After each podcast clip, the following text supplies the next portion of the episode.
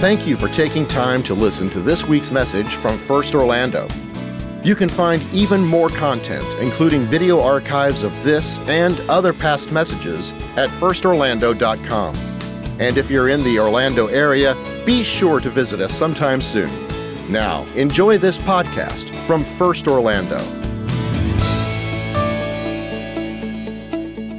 Why would we study end time? Somebody said, why, why would we talk about it? Because we don't know for sure what's going to happen. Well, let me explain it this way. Back in the day, when I was a much younger man and um, was kind of, my body was cooperating, I looked more like Danny, okay? Um, I never was as short as Danny. When I was, when I was five years old, I was as tall as Danny. But anyway, I ran like Danny runs. I, I ran. I mean, I loved to run, and I would look at the Fort Worth and Dallas paper uh, back when we had papers, uh, and I would look at the paper to find a race every weekend. Uh, drive to Dallas. I ran around Reunion, the ball, you know, on the thing. I mean, I, I ran everywhere I could find a race. Do you know what was the first place I would go when I got to the race site? I, I mean, before registering. First place I'd go. You know where I'd go? I'd go to the finish line. Because you know something I knew about the finish line? They had food. they had all kinds of food. I was at a race, had Twinkies at the finish line. Man, I love the finish line. Because you know what? Out there on that race, I'd want to quit. But I remember that finish line. Man, we got Twinkies ahead. We got, we got watermelon. We got all kinds of stuff, things I never heard of. And I would run a better race because I remembered the finish line. Can I just tell you? I don't understand it all. I know a lot about our finish line, and guys, it's an awesome finish line.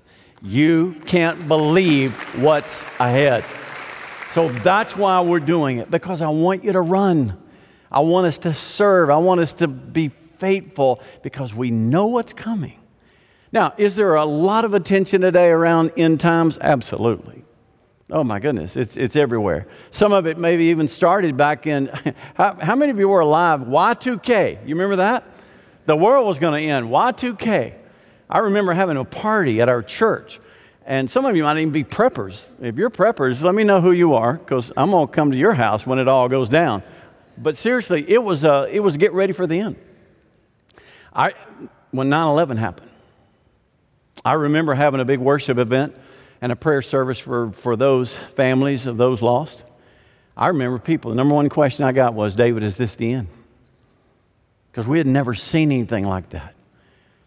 And pandemic, during COVID, people would write, David, what does this have to do with the end? Do you think this is a sign that we are moving toward the end? And I just need to tell you, I'll give you an honest confession right now. I've never been good at exegeting a newspaper or exegeting an article. I don't know. I just know what this book teaches. And I think there are places there's a connection, no doubt, but there's still some ambiguity. Now, if you watch many movies, one of the most popular themes in movies right now is zombies.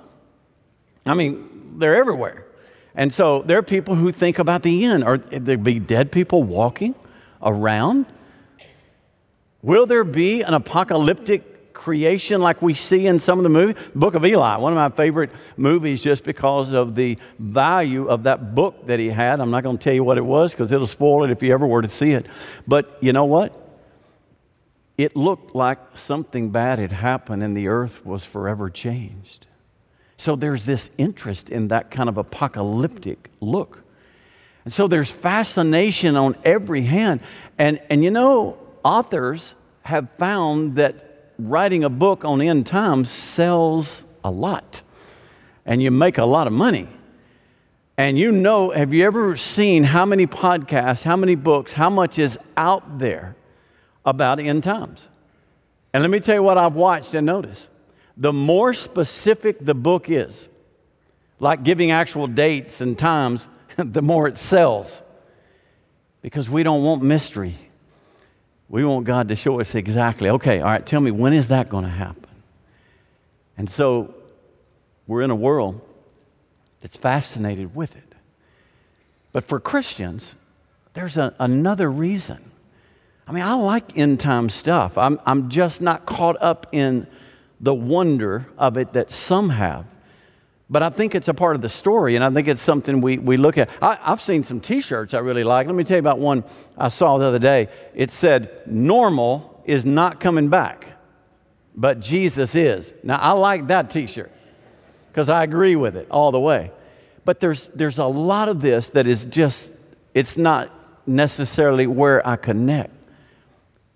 There's ambiguity in Scripture. Does that bother you? The scripture doesn't make it clear.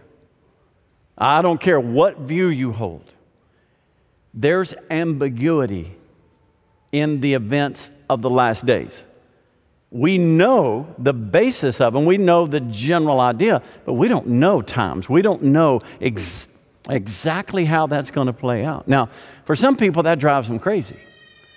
I mean, some people, they adopt views and they can't tolerate anybody else's view.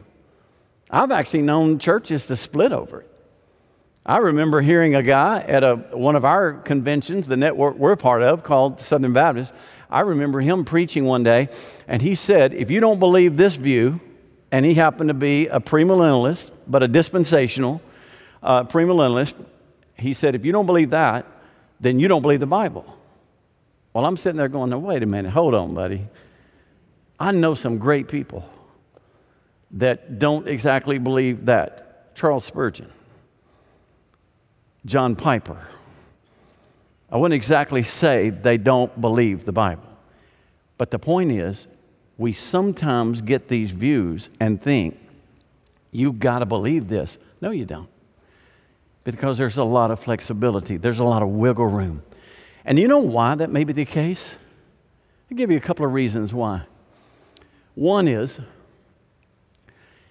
if you were given an assignment, let's just think back to your high school or college days, and you had a paper due on September the 22nd, most of us, what day would we start working on that paper? yeah, the 23rd. Uh, there you go.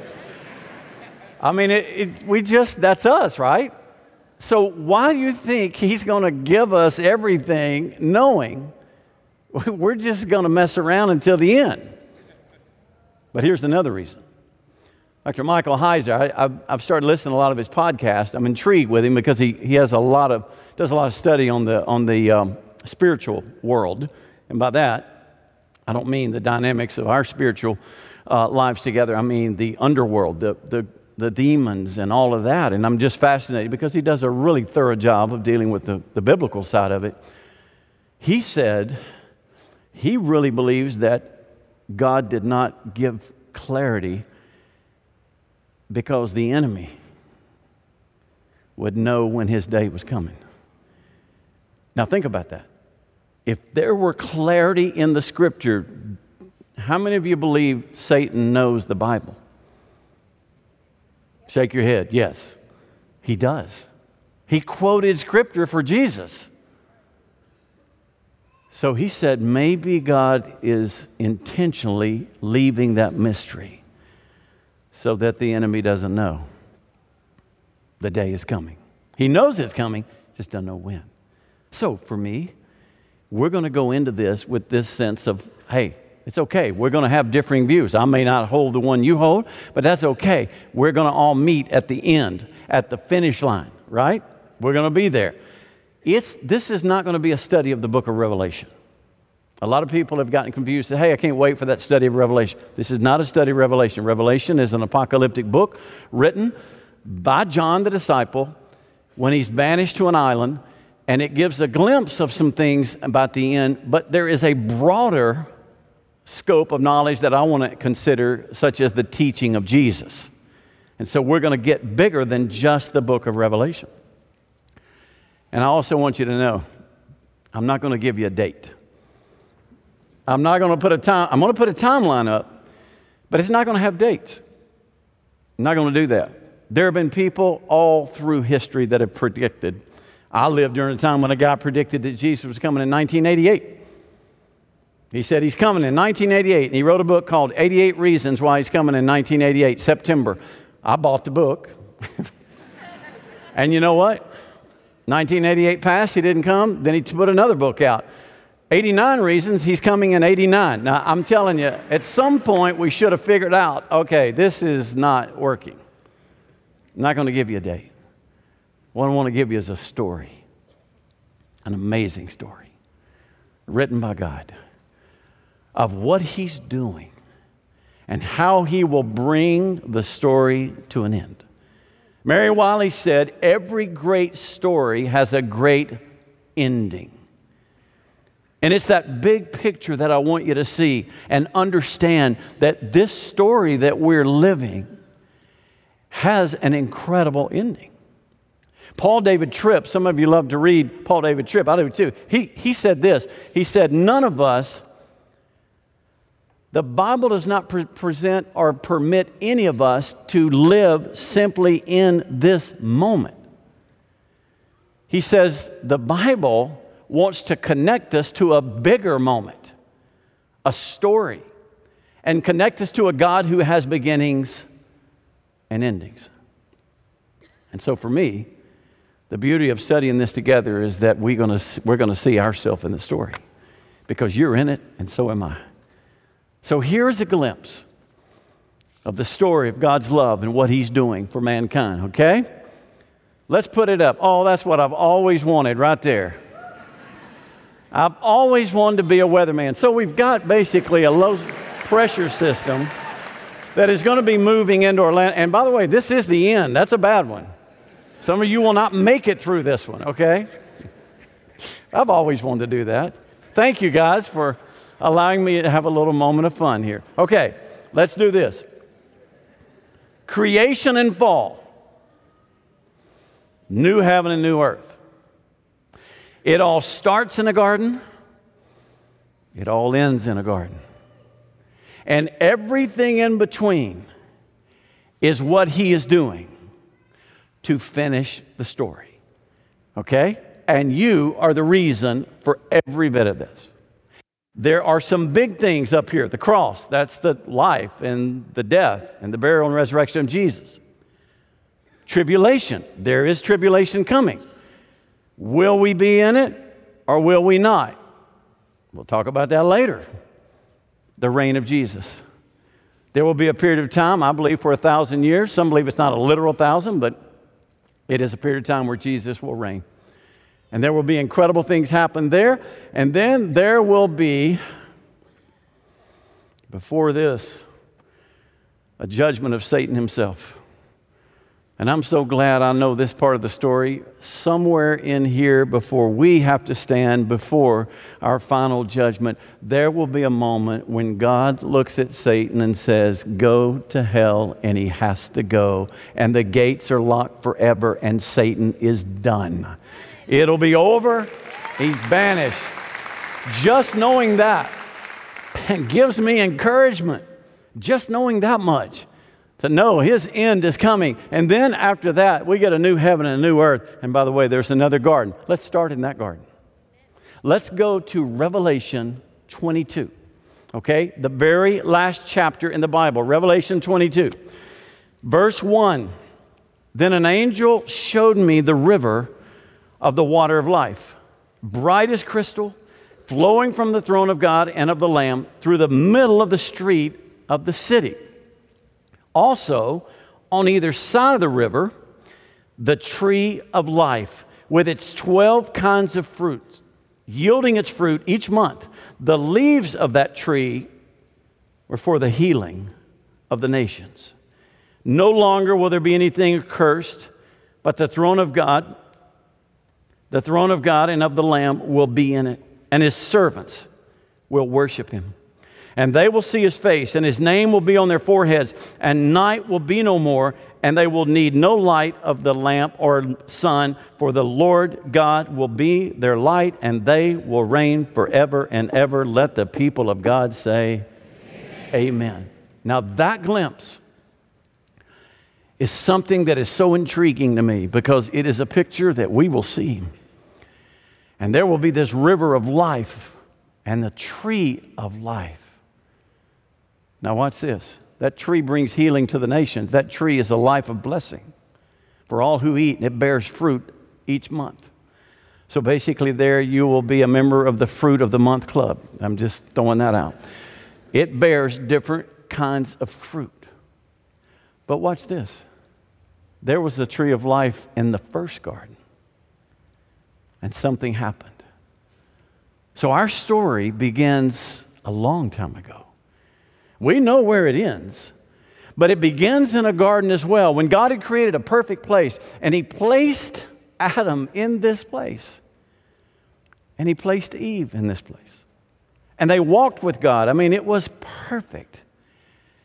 And the enemy came and deceived Adam and Eve. They ate of the tree, not of life, they ate of the tree of the knowledge of good and evil. And when they did, everything changed. They looked at one another, they saw they were naked, they had shame. They began to hide from God. They felt there was something between them and God. And all of a sudden, everything changed.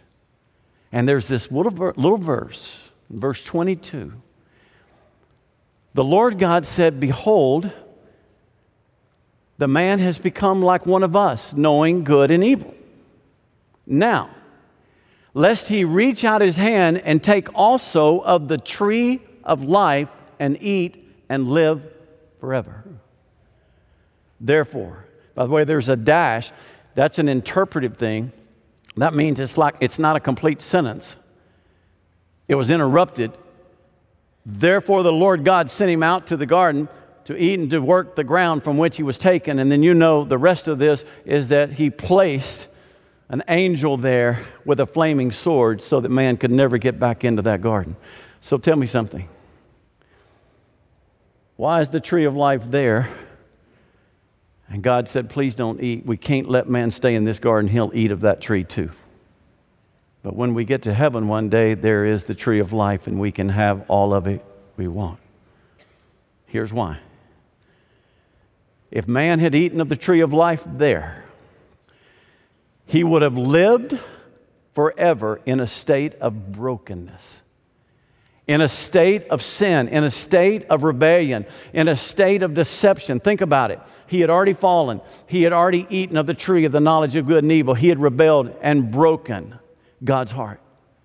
And so God said, I can't let him eat of that tree because that would have locked in man's existence as one separated from the Creator forever and ever. And God would have nothing to do with it because he loves you too much to let you live that way. So what happened? He said, You got to leave this garden. And the good news is that tree's coming back. Chick fil A is going to be open on Sunday. One day, it's coming back. That tree will be there. And the story that is unfolding in this timeline is just simply how we get there and what God is doing. And I'll tell you, He's two things He's doing He's redeeming His people, and He's restoring home. Okay, remember that. Redeeming his people, restoring home. Redeeming his people, what do you mean? Well, in this garden, separation. Adam and Eve run out of the garden, separated from God. You read the early accounts of Genesis, there was murder, there was sin, it was rampant. Even Noah, the time of Noah, the earth was just filled with unrighteousness. God brings a flood, saves the family of Noah. How long did that last? Not long. Murder came back, sin came back. God sent the prophets. Still a mess. God chose Abraham. I mean, literally, before the prophets, He chose Abraham. He chose the Jews. He chose a people not because they were a special people necessarily. He just said, I want to choose a people through whom I will bring redemption, I will bring a deliverer, I will bring the Messiah. And he chose them. And so, all of this is a story leading up to this day when, in the fullness of time, God sent his son born of a woman. In other words, All of this was in preparation to something that was going to happen when Jesus showed up. That something has to do with the war. A war that was being fought, not with you, but over you. The war was between the enemy, Satan, and God. And it's not an equal or level playing field. Satan is a created being, but he had rebelled against God. And so all of this is a way for God to defeat the enemy once and for all.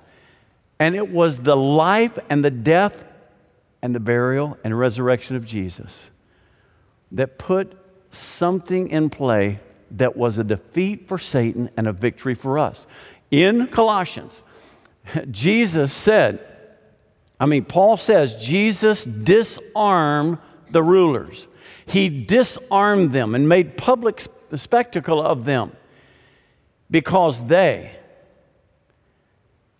were winning the battle. But Jesus said, Nope, you're not going to win it. Remember, the battle wasn't with us, the battle was over us.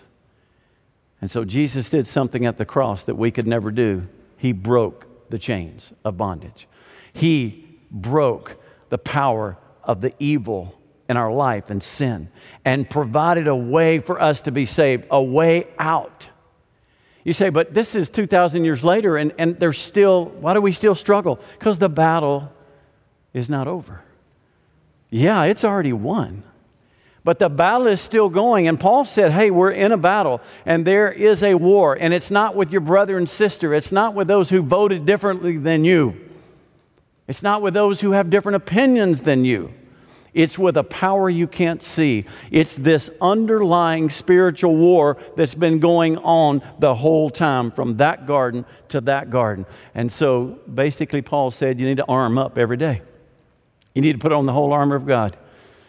And you need to stand in the, in the power of Jesus. Why? Because Jesus has already won the victory.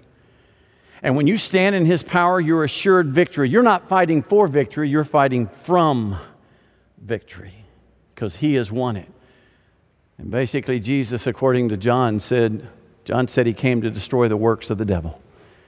And that's exactly what he did. So now we have the proclamation of the Apostle Paul. Hey, thanks be to God who gives us the victory through our Lord Jesus Christ. In other words, he is redeeming us, and the way he's doing it is through his son. So let me ask you a question Have you ever put your faith and trust in Jesus? You may be fighting a battle on your own. You may be trying to fix yourself. You may be trying to make yourself better. You're not going to win that war. You can read all the self help books you want, you can do everything that the world tells you to do. But until you realize that it is a battle you can't win, but a battle that's already been won for you, His name is Jesus. Put your faith and trust in Jesus. And that's where you find victory. That's where it comes. That's the beautiful thing about our story is God did it. Now, he's also restoring home. He's redeeming us and bringing us to himself. But he's also restoring home. When Adam and Eve sinned, something happened to home. It broke everything. When you read the account of what happened here, all of a sudden there's murder. All of a sudden they're, they're hiding from everyone. And have you ever noticed how early in the Bible people lived a long time? 900 years. But as you move through Scripture, people don't live as long. Have you ever wondered where hurricanes came from? Have you ever wondered where cancer came from? Tell you exactly where it came from. It came from the moment sin entered this world. And sin broke everything and it touched the earth, it scarred the earth. And think about everything that happened to this earth all of a sudden now we have volcanoes, we have earthquakes, we have storms. Was that a part of God's plan? Is that what He originally wanted in that garden? Nope. And I got some good news. And by the time we get to that garden, it's gone. You'll never have another hurricane season, Florida. Never again. We'll never have to go through the pain of cancer or the pain of death or anything like that. Think about all the things that ceased I just think for us, it pains me when I read and people blame God Why did God let this hurricane happen? Why did God let that storm happen? Why did God let cancer happen? Why did God let COVID happen? And I just shake my head and said, Oh, if you only knew. That was never his plan. That is a direct result of a stubborn man and woman, a stubborn heart, which we all have. But God has a better plan, and it's going to be awesome. But until then, He's going to have to restore home. So, do you know what the Bible says that God is doing with creation? Look at this in Romans. For the creation waits with eager longing for the revealing of the sons of God. For the creation was subjected to futility. You got to hang on to that word. Not willingly, but because of him who subjected it in hope that the creation itself will be set free from its bondage. And it goes on and talks about it even a little more. So, what happened when Adam and Eve fell? It scarred the earth. And so, we live in a broken world now. And that brokenness isn't just people, that brokenness is home. It's broken. And what's happening is creation is longing for the day when God brings it all around. And the day He makes everything new again. And so we get a glimpse of this. It's just amazing. It, we get a glimpse of it in Isaiah. Isaiah said, There's a day coming. This is the prophet. He said, There's a day coming when the wolf will dwell with the lamb, and the leopard will lie down with the young goat. Now, how cool is that? The leopard and the, and the goat and the wolf is going to dwell with the lamb. They may dwell now, but the lamb's not going to get any sleep for sure because it's a dog eat dog, if you know what I mean. I mean, it's an animal kill animal. Nature's violent now. Watch this. The cow and the bear shall graze. They're not eating meat anymore. They're going to graze and eat straw like the ox. The young, uh, excuse me, graze, their young lie down together. The lion will eat straw like the ox. The nursing child will play over the hole of the cobra. I can't wait to play with the cobra. I just think that's going to be so cool. Play with the water moccasin. I grew up with them. I'm just going to be so cool. Why? They don't hurt anymore. They don't hurt at all. The nursing child will play over that hole of the cobra, and the weaned child will put his hand on the adder's den. In other words, there will be peace on this earth. There will be peace on this planet. This earth will be restored to what God wanted in the first place. So, what I hope you see is that when Jesus comes, literally, there's this picture in Revelation 21. The one who sits on the throne says, Behold, I make all things new. He's going to make everything new. And what he's going to make new is you and where we live. Heaven is not one big choir rehearsal. Go back to the timeline. I, I, know when I was a kid and I'd hear people talk about this, and I'd hear people talk about the new heaven and earth, all I could think of was one big choir rehearsal, and that's not heaven to me. That would have been the other place. Heaven is the most beautiful place you've ever seen. And it looks like what you've known here, except without sin. And there is no way we can adequately describe it, what God is going to do when He creates a new heaven and a new earth. Will there be mountains? Yes. Will there be oceans? Yes. The seas will be gone because seas meant darkness and death to them, but still water will be a part of it. Will there be animals? Yes. Will your little dog Fifi be there? I'm going to guess Fifi will be there. I have a place in my mind, in my theology, that pets are in heaven. I only have one pet that, not coming to heaven. God had something else prepared for that one. But seriously, there's animals, there's incredible stuff. It's not a choir rehearsal. You're not playing a harp the rest of eternity you're enjoying what God intended you to have in the very first garden. And you will have it in this garden. So it's all new. So, what are we supposed to do with that? If that's the finish line, what is, so what? What does it matter today? Well, I'll tell you what it matters today. Three words. You'll hear Jesus say it. You'll hear Paul say it, and it's coming up in the weeks to come. By the way, this outline will be the guide for the next few weeks. We're talking about stuff that happened here and here. But next week, we're going to talk about what are the signs, starting with the Jesus, that point to that we're in the last days. One weekend, we'll talk about tribulation. Then we're going to talk, talk about the reign of Jesus. Then we're going to talk about that final judgment and those final days. So, yes, we're going to move through this, and a lot of questions you have about some of this, maybe they'll be answered. If you'd like to download this, there's a way you can do it, okay? So, what you need to do is you need to text the word last to 40777. All right, look at that. Text the word last to 40777. You'll have a link to download it. I really believe that when he writes his name on our forehead, it'll be 40777. That's going to be the name on every believer. Seriously, we want you to have this timeline because it'll help us as we move through it. So let me give you those three words. Why do we need to talk about this? Number one, be watchful. Be ready. I don't want you to raise your hand, but how many of us in this room think about the last days or all of this maybe once a month, maybe once a week? You see, I just don't know that people think a lot about this, and yet the Bible encourages Christians be watchful, be ready. Are you ready? If you're sitting here and, and you're listening to this, have you ever come to a place of realizing, you know what, that day's coming, I need Jesus? I think the craziest thing to do would be to talk about this and listen to all this and never take the step to be ready whenever it happens. Be ready. Trust Jesus. The Bible says, who all who believe in his name, they shall be saved. Call upon him. He will hear you. You can do that. And we can help you with it. You can text us, text the word connect 40777, and we'll have someone have a conversation with you. Even today, on your way out to the party in the courtyard, we got folks on either side in the lobbies. They're here for one reason that is to talk to you about.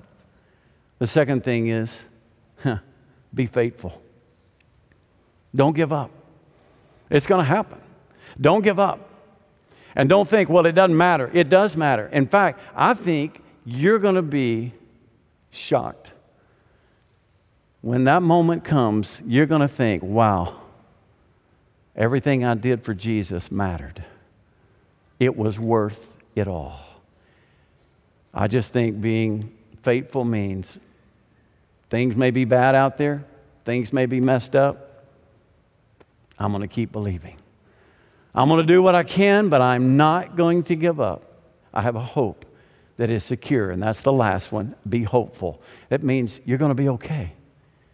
Do you know why Jesus kept telling us to be ready and to be aware? Because he didn't want you to be afraid.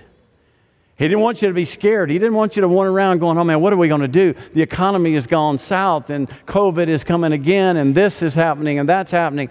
Don't worry. He knows what's happening.